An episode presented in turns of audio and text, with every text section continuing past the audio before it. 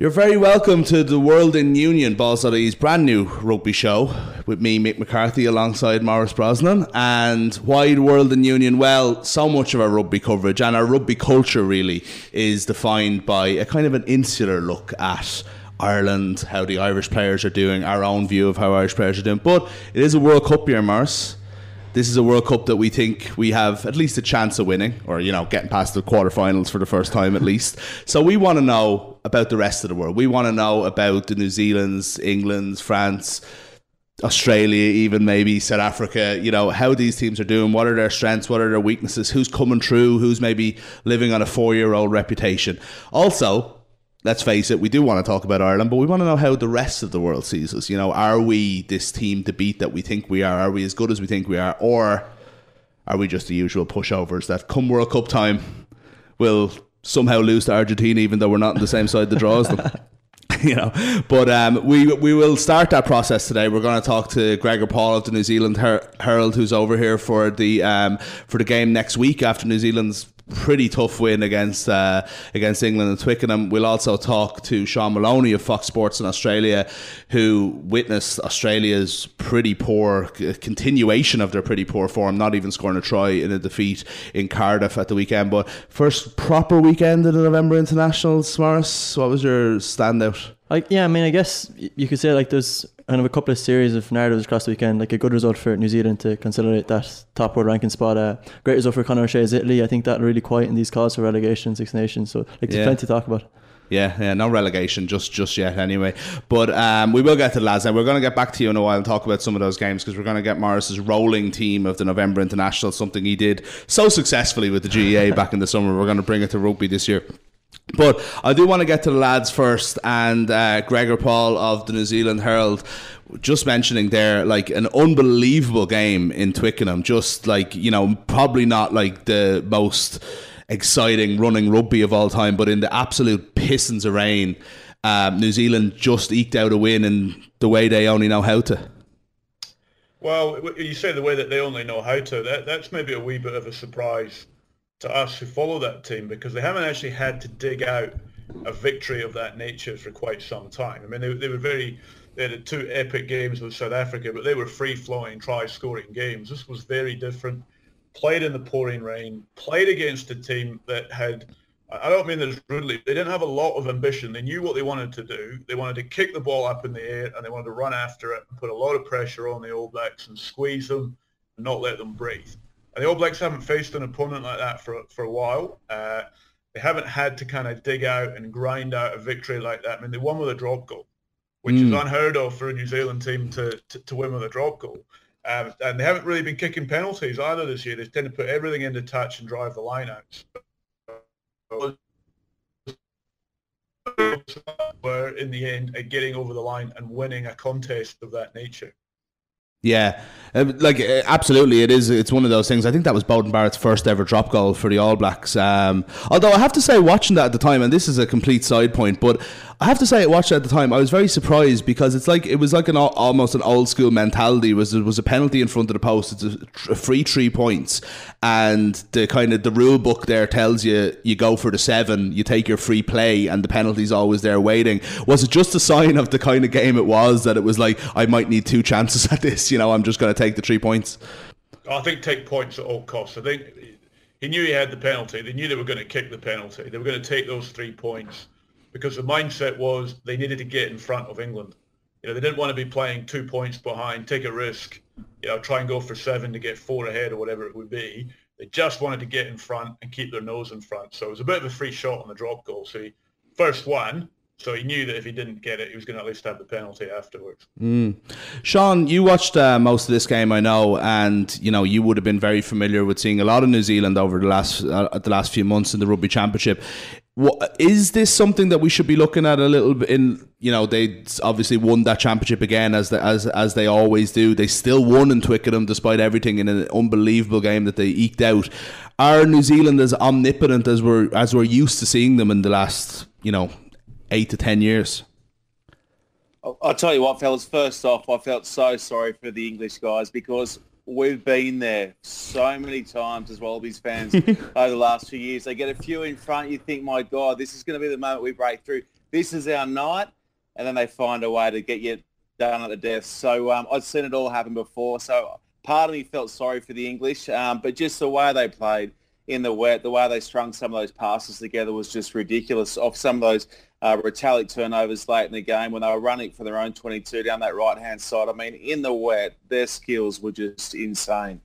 Yeah, Retallick was absolutely incredible. But Maurice, you were thinking about another another breakthrough um, star of the New Zealand team. Yeah, like I think, Gregor, a lot of Irish fans would be familiar with a lot of this New Zealand team, but kind of a face that they definitely wouldn't be uh, familiar with is, uh, especially this kind of this unusual mustache, is like Karl Tu'inukuafe. We're, we're just going to pro- call him Mustache Karl, I think, from now on, yeah. Like, Karl T, yeah. Like he, he's got an unbelievable backstory. I wonder, could you tell us small bit about that? Ah, well, look, I mean, we're all, we're all sort of catching up a wee bit with him ourselves. He, like he, about three years ago, he, he was about one hundred seventy-five kilos. Uh, he wasn't playing rugby at all. He'd, he'd been quite a good uh, schoolboy player back in the day. Left school, got a job as a as a security guard, very sedentary, got out of the way of playing, stopped playing, had kids, piled the weight on. Got to the point where he wasn't feeling very well. Went to his doctor, and his doctor said, "Champ, if you don't stop eating, uh, you're going to have a heart attack. You're going to be dead in six months." And that was a bit of a moment for him. So he got back into rugby. Uh, that was the only way he was going to lose the weight, was if he had someone next to him. So he got back into playing, shed about forty kilos, uh, and the old skills came back, and he started to play a wee bit better. Got picked up by North Harbour Province to get to play at that level. Still was nowhere near Super Rugby though at the start of this year, but the Chiefs had uh, an incredible injury run where they lost six players, six props. So Karl got called in, and he was way, way, way down the list, for, even for for Super Rugby. Got called in because there was no one else. And uh, I, I, just amazingly, he, he played pretty well for the Chiefs. The All Blacks kept their eye on him. All Blacks then had a number of injuries. They called him up. Uh, they got even more injuries. They had to put him out on the field. And and there he is. He, he he you can't even explain how this has happened. He would have been literally number twenty-five on a list of players at the start of the year. So how on earth he's ended up where he has, and he has just been amazing since he got into the team. Mm. And those kind of, like, you know, those impressive performances we we saw, he, he gave Sinckler a real tough time in the scrum last week. Somebody like Cody Taylor, who's arguably been the best hooker in the world and yet is going to fight it out with Danco's. Like, there's a real kind of strength and depth to this New Zealand side that I think would be a concern for a lot of teams building towards World Cup. Oh, yeah, I think they're covered mostly. Yeah, front row they've done really well, and Karl has helped. You know, he, he's been a rough diamond that they've polished up, and, and he's given them real quality in their, in their front five. Uh, beyond Scott Barrett, they're a bit short of locks, so they've only really got three, but they only went to the last World Cup with three. That doesn't seem to bother them too much. Uh, and they're a wee bit vulnerable behind Liam Squire. They don't yet have another number six um, that that would be certain about where they would go if they got an injury there. But look, they've got three, probably with Johnny Sexton thrown in, they've got three of the best four fly halves in, in world rugby at the moment, I would imagine, or potentially so. I mean, Owen Farrell would be in there too. They got midfielders falling everywhere. Sonny Bull might not get back in the team, we don't know. They've got Nehi Milner, Scudder and Julian Savia that can't get anywhere near the back three. Mm. So yeah, look, they're they're not going to be too troubled if they have a few injuries. Yeah.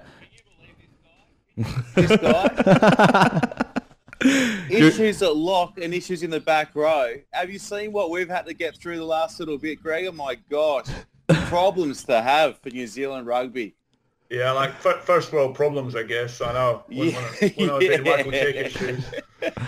I was going to get to some of those problems though, Sean, because we will come back to New Zealand, Gregor, because we do want to talk about next weekend and about a, a few of the issues and various people involved in, in, in those games. But Sean, no tries in Cardiff, like it, continuation of a rugby championship in which Michael Cheika is under terrible form. And I, you know, the Ireland Argentina game was on at the same time, and you know I watched all the first half of that game, and it was bloody awful. And then just kind of went in for the full time analysis on B B C, and it was like it was a it was a B B C studio that had Paul O'Connell, Martin Johnson, and two Welsh lads, and no Australian thing, but the first thing they wanted to talk about was what is wrong with Australia? How have they fallen this bad? And I was just like, for, for what was a close game, I was thinking, God, this must be, this must be um, really, really uh, noticeable for these guys if they want to talk about Australia before they want to talk about Wales on the B B C, you know? Things are just in real, real bad straits at the moment, aren't they?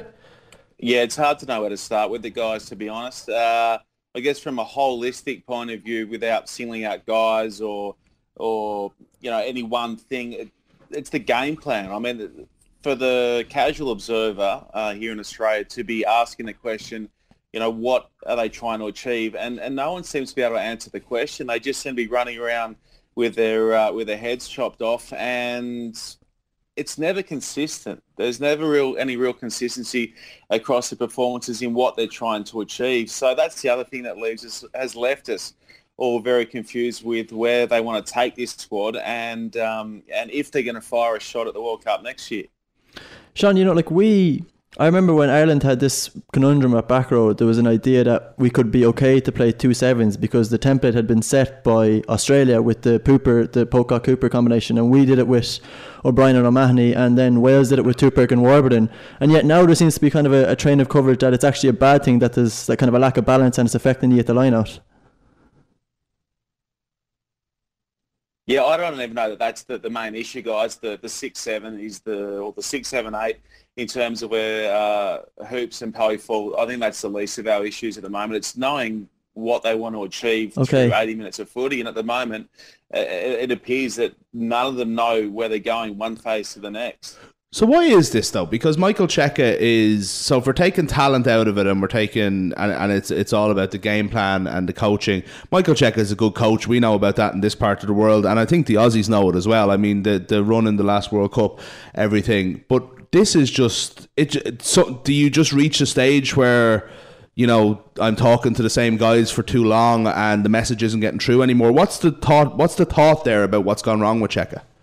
Well, I guess the, the initial talk, and Gregor will um, speak to this as well, is that he's not going anywhere. He's had his job basically concreted in by Rugby Australia, ahead of the World Cup next year. So that's not going to change. I think what needs to happen is, if that's going to be the way they go, there just needs to be another voice, uh, someone either to come in under him or around him just to give him a, a sounding board, just to give us a point of difference, because it hasn't changed. It hasn't improved in uh, quite some time. And Greg, I mean, you've watched tons of the Wallabies. Well, when would have been the last time where you went, wow, that's a really complete performance from the Australian side?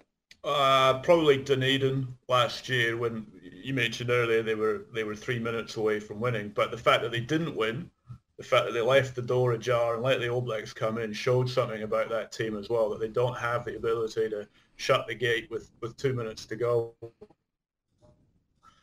Look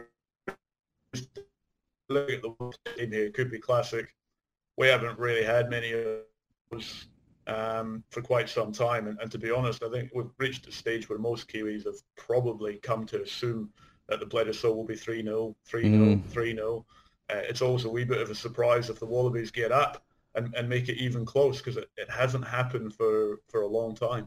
Sean, should we be looking at, now this is again going back to the to with the Ireland hat on, we were, if we were like, you know, looking at a World Cup campaign and kind of using England two thousand three as the model, us going down and winning a series um, in the Southern Hemisphere in the summer, our summer was a really, really big deal for us, and, you know, like...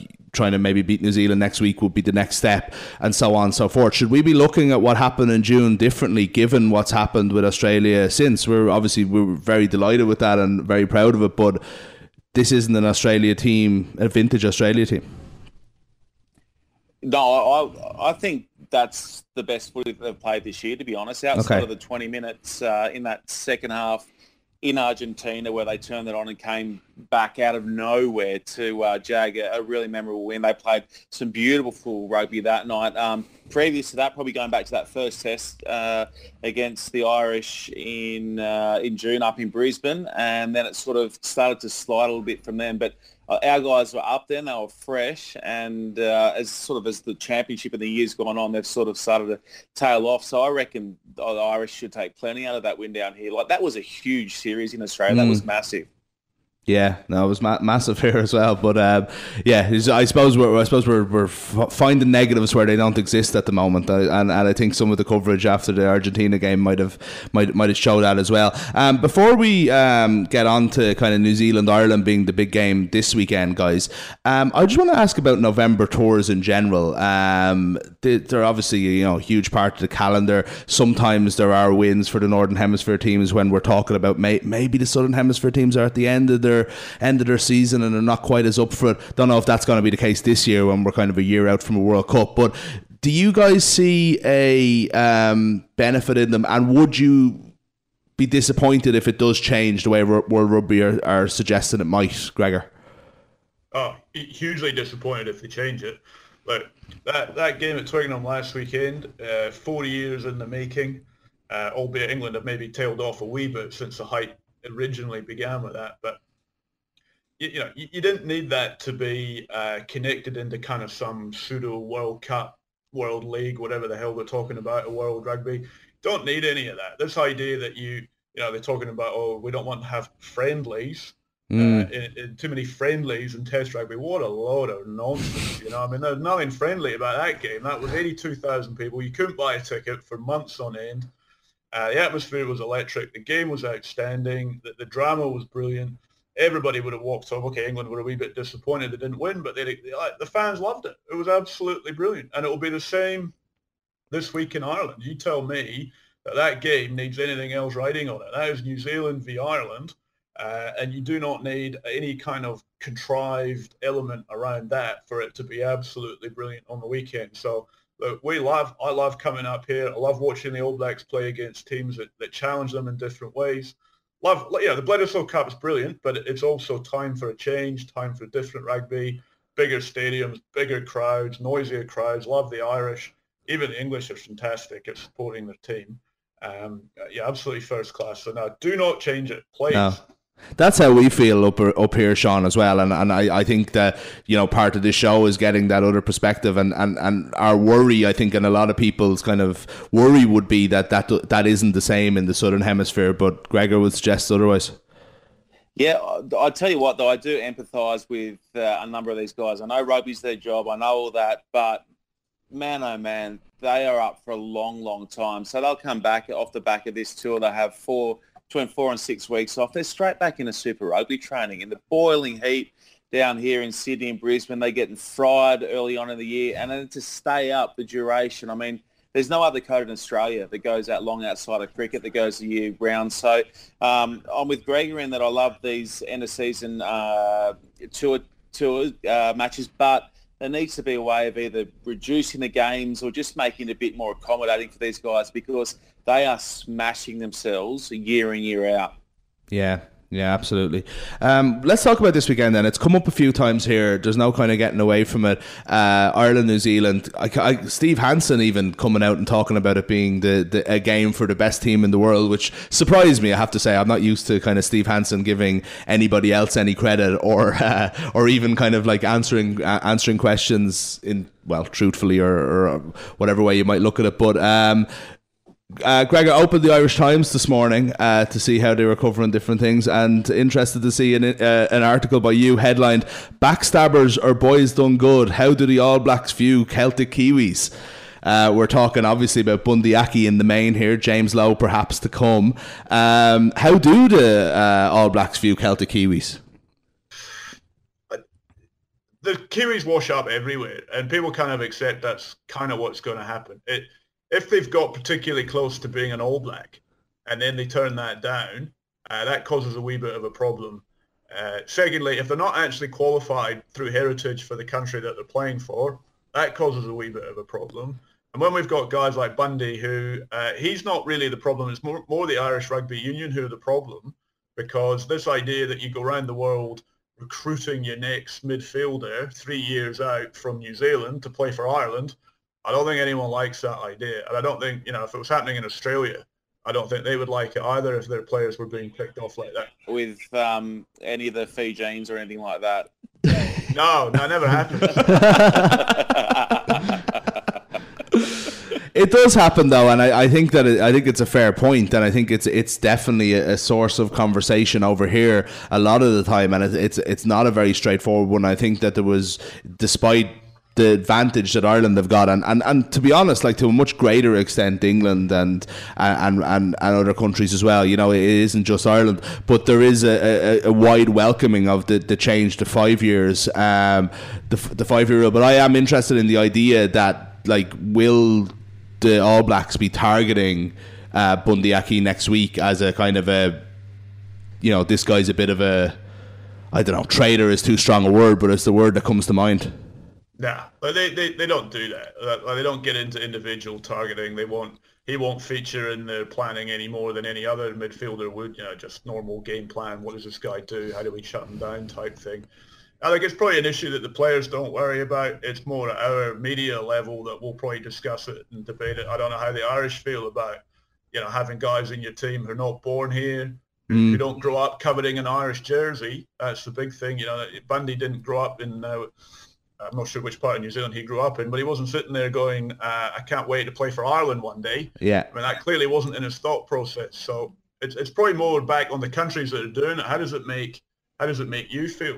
I suppose that's a very mixed, you know, I, I think you wouldn't have one set answer from anybody, but I think I think if, if you could find a consensus, th- of which there isn't one, I think we would say that, you know, it, it is uncomfortable. We would rather it didn't happen, but it doesn't mean once they're here playing for Connacht or Munster, like Bundee Aki or C J Stander, that we don't fall in love with them ourselves. And mm. then, what you know, so these guys over that three years become part of the rugby culture here, and, and we're delighted to see them in an Irish jersey when they are, but it doesn't make us any more comfortable with the ruling ruling itself. Gregor, can I follow up on that just for a second? Because like th- th- that's a debate in terms of, like, as an Irish rugby union, we've had a lot in this country. Like it, there's a an internal debate about residency rules, and I think it, it kind of becomes a lot wider about that in terms of, like, integration and things like that. But I want to talk about the New Zealand rugby union for a second, because we spoke to Richie McCaw last week, and he mentioned the fact that Ciarán Reid is going to step away, and that even, like, his a supposed successor, Whitlock, there was kind of rumours about him. Like, is there a concern wider within the New Zealand rugby union about this supposed exodus to Europe or even to Japan? Oh, yeah, but but that's been going on forever, you know, and it's never going to change either, that New Zealand's players are going to be in demand around the world, and they're going to get paid more money outside of New Zealand than they are in New Zealand. So that, that equation has been there forever and ever. The, the thing about Japan that's creeping up a wee bit is Japan used to be... Uh, A sort of Kiwis wouldn't actually gravitate to go and play in Japan. There's a language barrier, difficult to bring your wife and kids up there and settle. There's a fear about Japan, which has kind of, uh, for, for the New Zealand players, has kind of been reduced as a result of having a Japanese team in Super Rugby. So these guys have gone to Japan a wee bit more. They've actually got, come to realise it's not as scary as they think it is. And then with that barrier down, the money over in Japan is huge. They can go play a year or maybe even two years. It's uh, it's not so physical. It's not like playing in Ireland or France where you're going to get, you know, you're going to get seven colours bashed out of you. Uh, so it's kind of less physical, less demanding. Go up there, earn earn earn a lot of money, and then potentially you come back to New Zealand two years down the track. They are getting a wee bit worried that guys like Barrett, uh, Beauden Barrett, that is, Brodie Retallick, and maybe Sam Whitelock are all going to disappear for a year or two as mm. part of a longer-term contract to stay in New Zealand and, and, and then uh, have a couple of years in Japan as part of that. And how, like, how do you counter that? Like, we, we, for example, in Ireland, we saw there was a real concern uh, around the time when Sexton left to France, and there was an idea that maybe players are using foreign links to uh, help contract negotiations. Like, how do you, as a rugby union, how do you counter that to try and keep your best players playing in, within your country? Yeah, well, look, I mean, they can only sign off on a certain number. Like, when we say here that they might go and play in Japan, it'll be as part of a New Zealand rugby contract. Mm-hmm, so mm-hmm. Barrett will sign for four. He'll sign through to the next World Cup, but he'll be given license to play in Japan for one year of that four-year contract. So that's a kind of compromise that they'll reach with those guys. They won't offer those sorts of contracts to anyone and everyone, only to the to the guys that they absolutely know they have to keep. And the second problem, and the way that they'll manage it, is they won't allow them all to go at the same time. So you can't have Retallick and Whitelock both disappearing at the same time. You know, one of them, one of them have to be in New Zealand to play for the All Blacks. So, like, it, they're going to just have to work it out. No one really knows at this stage because, you know, the be all and end all is that the All Blacks keep winning. Yeah. And will they keep winning? Sean, you're a neutral. How much are you looking forward to Ireland, New Zealand next week? I can't wait. I can't wait. And I've actually worn a green shirt tonight because I'm cheering. I want to change. I, but I mean, I tell you what, I, I'm really, really excited about it. It's not often that um, you get pumped up to see uh, two test nations go out that you don't have skin in the game in. But the last two, it's the last two times these guys have played, isn't it? So uh, was it Chicago last year? Was that last year, Chicago? twenty sixteen, yeah, yeah. twenty sixteen, and then and the game before that when um, Ryan Crotty jagged the win at the back end after mm. eighty-five minutes of play as well. So you know it's going to be an absolute uh, crackerjack game, and I reckon I reckon the Irish might might just jag them. Um, Gregor, I saw you writing uh, I don't know, last week about maybe Ireland, New Zealand being genuinely probably the only two real contenders for the World Cup, at least at, at least before November, and we'll kind of see how the year goes in, into that. And obviously England will probably come back into things, as will South Africa and so on and so forth. But this is, and, and Hansen's comments I mentioned earlier, this is truly being seen in New Zealand as their biggest game this year, is it? Uh, oh, I think I think Hansen's happy for everyone to believe that's the case. Um, that's what I thought. And, uh, I had it. Like with Steve, there's always an ulterior motive. Why? Why did he say that the other day? He never normally hypes up a game. Yeah, it's not his style at all. Normally plays it all down, just another game. But here he is. He's talking about winner takes all. This will be. This is the best team in the world that wins this game. Yeah, for me, the only reason he's doing that is to put pressure back on Ireland mm. because. When you're the All Blacks, every game you play is the same. You have to win it. It doesn't change. You know, you play Namibia, expectation, you're going to beat them. You play England at Twickenham, expectation, you're going to beat them. So you come to, you come to Ireland, nothing really changes for the All Blacks. They live in that world of expectation and pressure.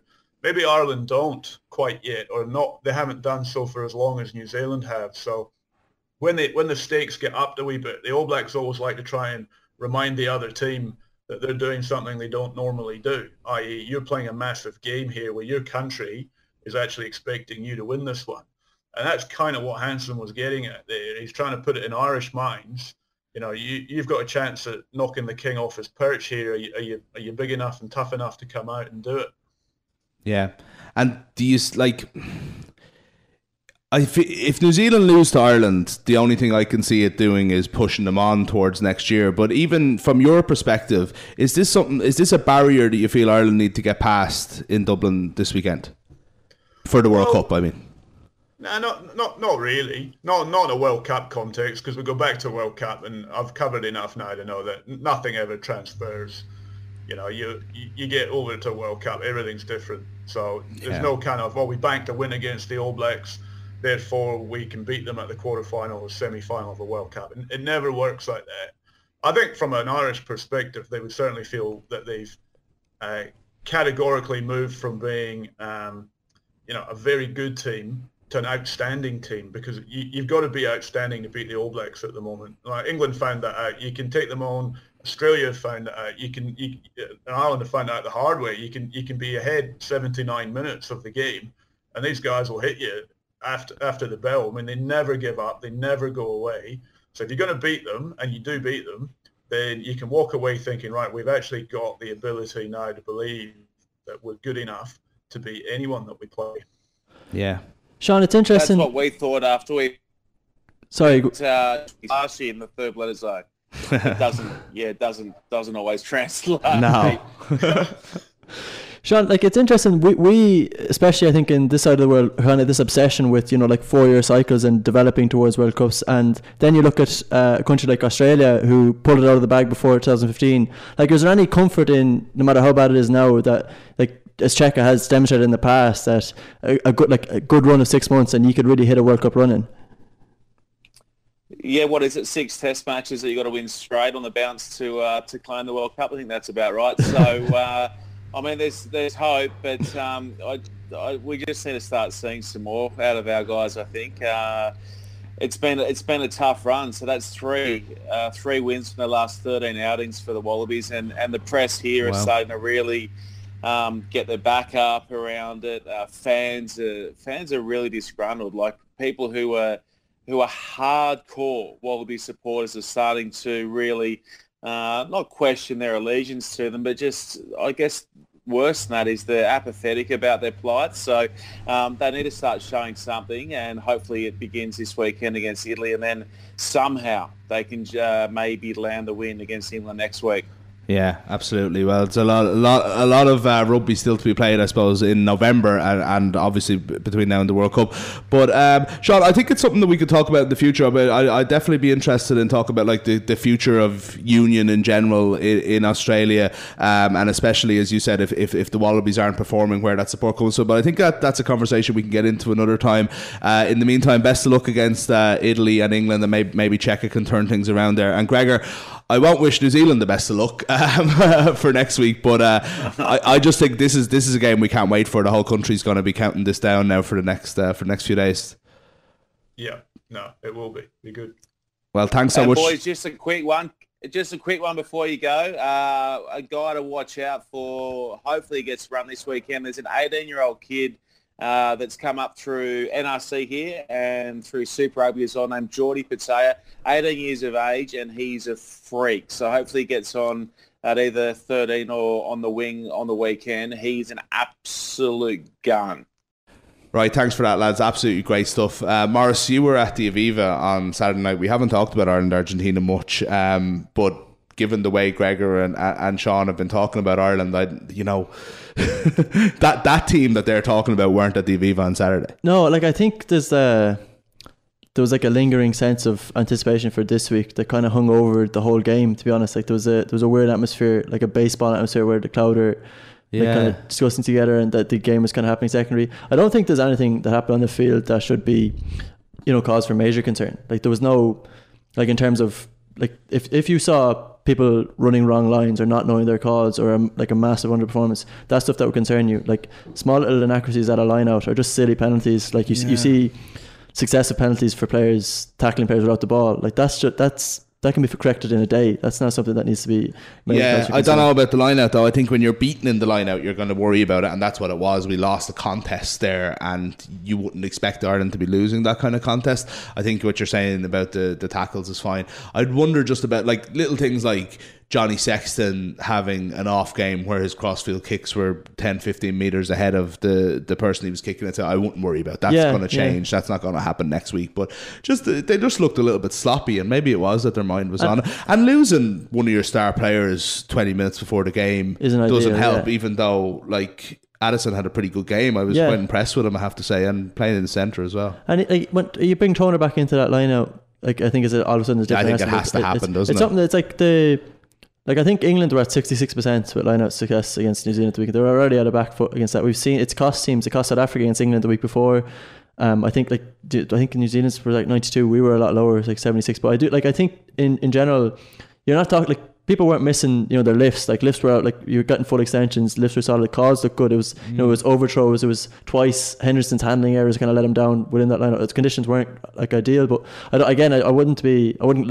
have that for cause for major concern. Yeah, I suppose we're looking at um, as well like a much improved second half, and especially the second half of the second half, and you had Devin Toner on the field. I feel that I still think we're in a position where he has to start. I think we need him in, in the line out, and to be honest, it was so heartbreaking to see Sean O'Brien walk off with a broken arm again, but I don't understand how an Ireland team doesn't have Dan Leavy starting at the moment. I think he adds so, so much to that back row. It causes absolute chaos, you know, and I don't think Argentina had comfortable ball at all after Levy came on, and it completely changed the whole game. And, and I, like, I think that's something like you really would value about a player like Dan Leavy. Like Dan Leavy, we were persistently hit with, you know, his tackle stats, like how impressive his tackle stats is. Like Dan Leavy doesn't just make tackles, Dan Leavy makes hits. Like Dan yeah. Leavy is making contact, he's getting a really good leg drive, he's doing phenomenal work on the ground. Like he's an absolute yeah. as and a, he's off the stat sheet a lot of the time because it's not as if he's getting he got I think two turnovers, but it's not even the turnovers he's getting, it's the slow, it's the delay,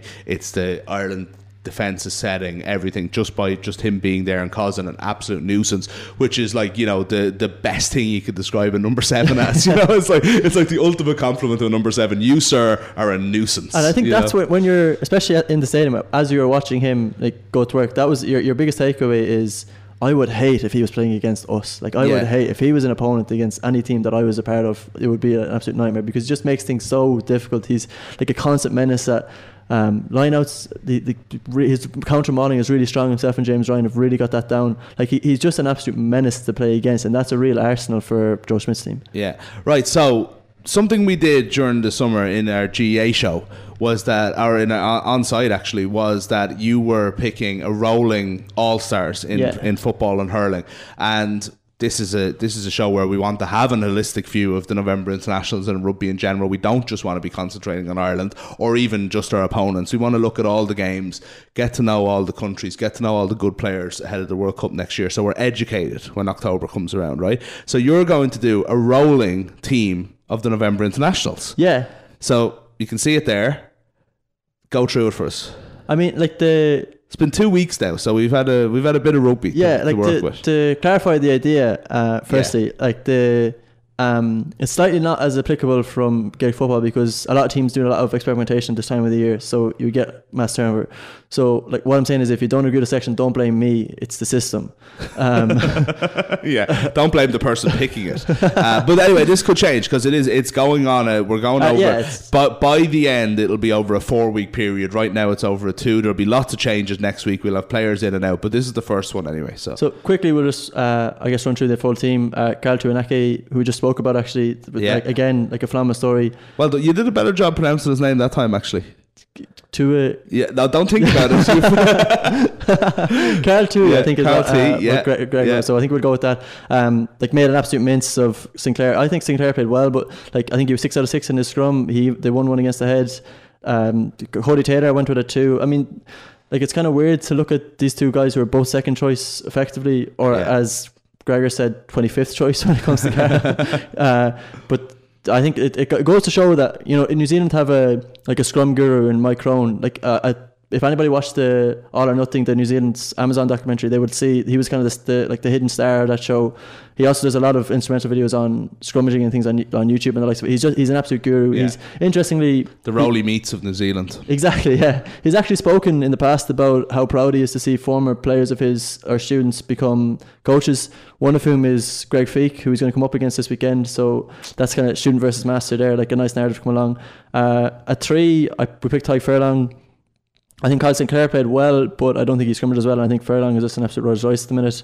Second row is kind of picks itself. I don't think anybody agrees with it. Brodie Retallick was incredible. Oh, like, sorry, I just, like, in the second half of that game, it was, you know, it was such a close game and it was such a good game. And England were probably marginally on top. But the amount of things that he did in that game, for, and, and as well, when you're kind of watching on T V and it's pissing rain, you're not at the game and you're not analysing the game, for you to notice the second row as much as yeah. as we all noticed him, he was just absolutely unbelievable. And he does that and more. I mean, he's like all the really kind he's of heavy-duty team, lock think. stuff, like the like his line-out work or his work in the mods, but even like really kind of hidden... slightly sneaky, slightly illegal things. Like if you look at the very first penalty that they end up scoring off, slightly illegal. What a uh, what a New Zealand thing to be. Yeah, uh, Franks and uh, Retallick, they pin Wilson. Wilson makes a tackle and they pin him down. He can't roll away, and suddenly it's the penalty. Yeah. Uh, when he got isolated as a runner, he released the ball, picked it up again, and kept going and turned it over. And that was for their third try in the second half, or the second try. Sorry, like this. This is the guy who just he wins that that really down. Uh, James Ryan, I think that's pretty obvious. Justin Tipuric, I know he's playing at seven, but. He's in at six because two man of matches in a row. I don't think you can pick him. He was incredible against Australia. And that's mm. a back row. We just spoke about it.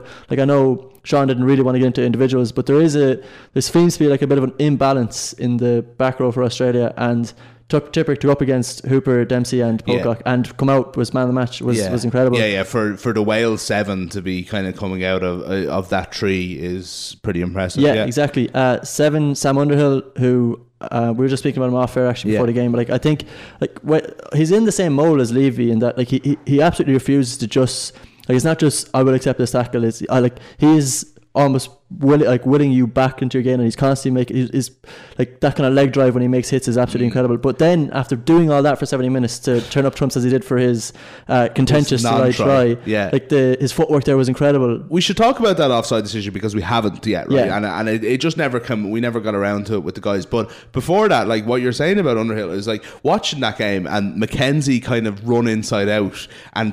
He changed direction three times, all of while Underhill never moved at all. It was the smartest straight run I've ever seen in my life because he just never committed to what way he was going. Yeah. It was just just really, really intelligent running, and just like made McKenzie look like an idiot without McKenzie having really done anything wrong.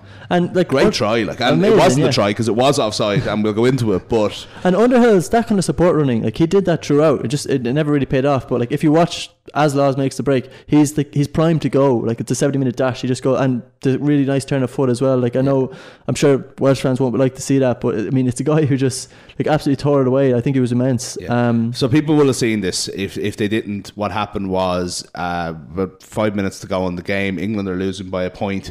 Uh, Courtney Lawes blocks down, scrum half box kick, and Underwood runs in um, a brilliant finish into the corner. On a T- Gar says awards the try, but has a look. The T M O says let's have a look at this to see was Laws offside. Laws was on the back foot of the ruck, slightly ahead of the rest of the defensive line.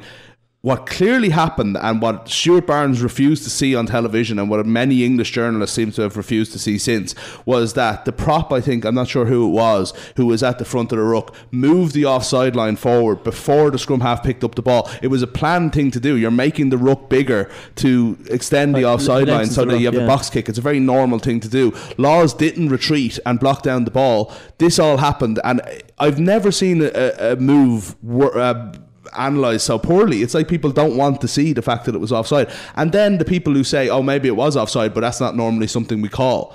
How can you say let's go to a T M O, decide that something was illegal, and then say, oh well, it's not really a call we normally make, try? Yeah, like absolutely it- bananas. And I felt so sorry for England. I thought they should have won that game, and they were very, very good. It was actually, like, you know, not a fan of England, but that was as good as they've played in a long time, and they should have beaten New Zealand. I understand you feeling bad about that, but that was a, that was a fair call. I guess like the concern is that in the same week that uh, where Rugby sent out a directive about it being clear and obvious, like how and I, I mean it's, the irony is that if Underhill had actually been tackled, it was definitely a try. You know, like I think the if, if, if he scored on the rebound, if, or I mean if if McKenzie had make made the tackle, if Underhill had been if he'd taken him down there and they'd scored off the next play, or yeah, that's after, what I mean, yeah, yeah, next phase, yeah, yeah, they would have that would have been like totally fine. I think it wouldn't have been pulled back for that one instant. Like I, I also like I think. It's funny, I watched the highlights. Well, that's fine, but that doesn't make it right or wrong. Oh, you know, I mean, it was yeah. offside. It was offside. Mm-hmm. And just because it's not often called an open play, it doesn't mean it's not it, wrong. It's just sure. the other way. It yeah. should be called and, more often. Like, and like yeah. on that, like I, th- I do think... like I, not the I felt sorry for Laws. I don't think he even knew. He was kind of retreating. I yeah, mean, and he yeah. saw the opportunity and went for it. But it's a penalty. Yeah, like there, like there, you get there was a I know um, Brian Moore was on commentary on B B C, and he said it was he immediately said he's going to pull it back for that. Like he he, yeah. he called it straight out right.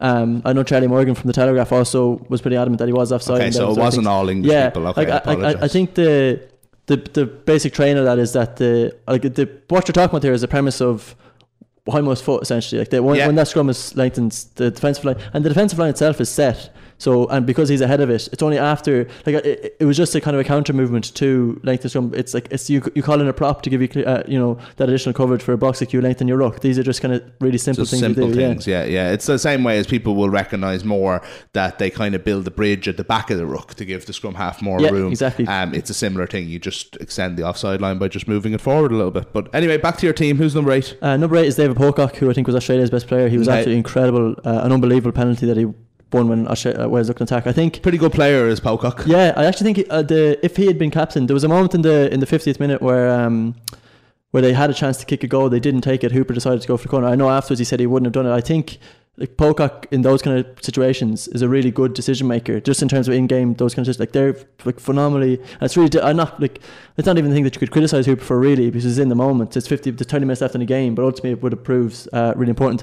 Nine, Ben Youngs. I thought there was a lot of calls after the South African game for him to be dropped because of his box kicking. I actually think his box kicking is deliberately long sometimes because England don't really want to play rugby inside their own ten effectively. Like they're they're going to trust in their defence enough. Yeah, to, it's like an old fashioned out half kick. Yeah, yeah, exactly. I, I thought um, Youngs was very good on Saturday. I, didn't I thought so too. I thought the only other player who could have come into that was Baptiste Soran from France, uh, who was amazing against South Africa. Like he, I think he kicked he kicked everything, um, like fifteen points. The, the, he's a really kind of mercurial player. Like he kicks with his near foot. He throws these really long, elegant passes. If you look at his for uh, Bastereau's try, he throws a really long pass back to Lopez, and it's like. Uh, the hang time on the up and under is incredible from Lopez, and Bastra gets down and over. Mm.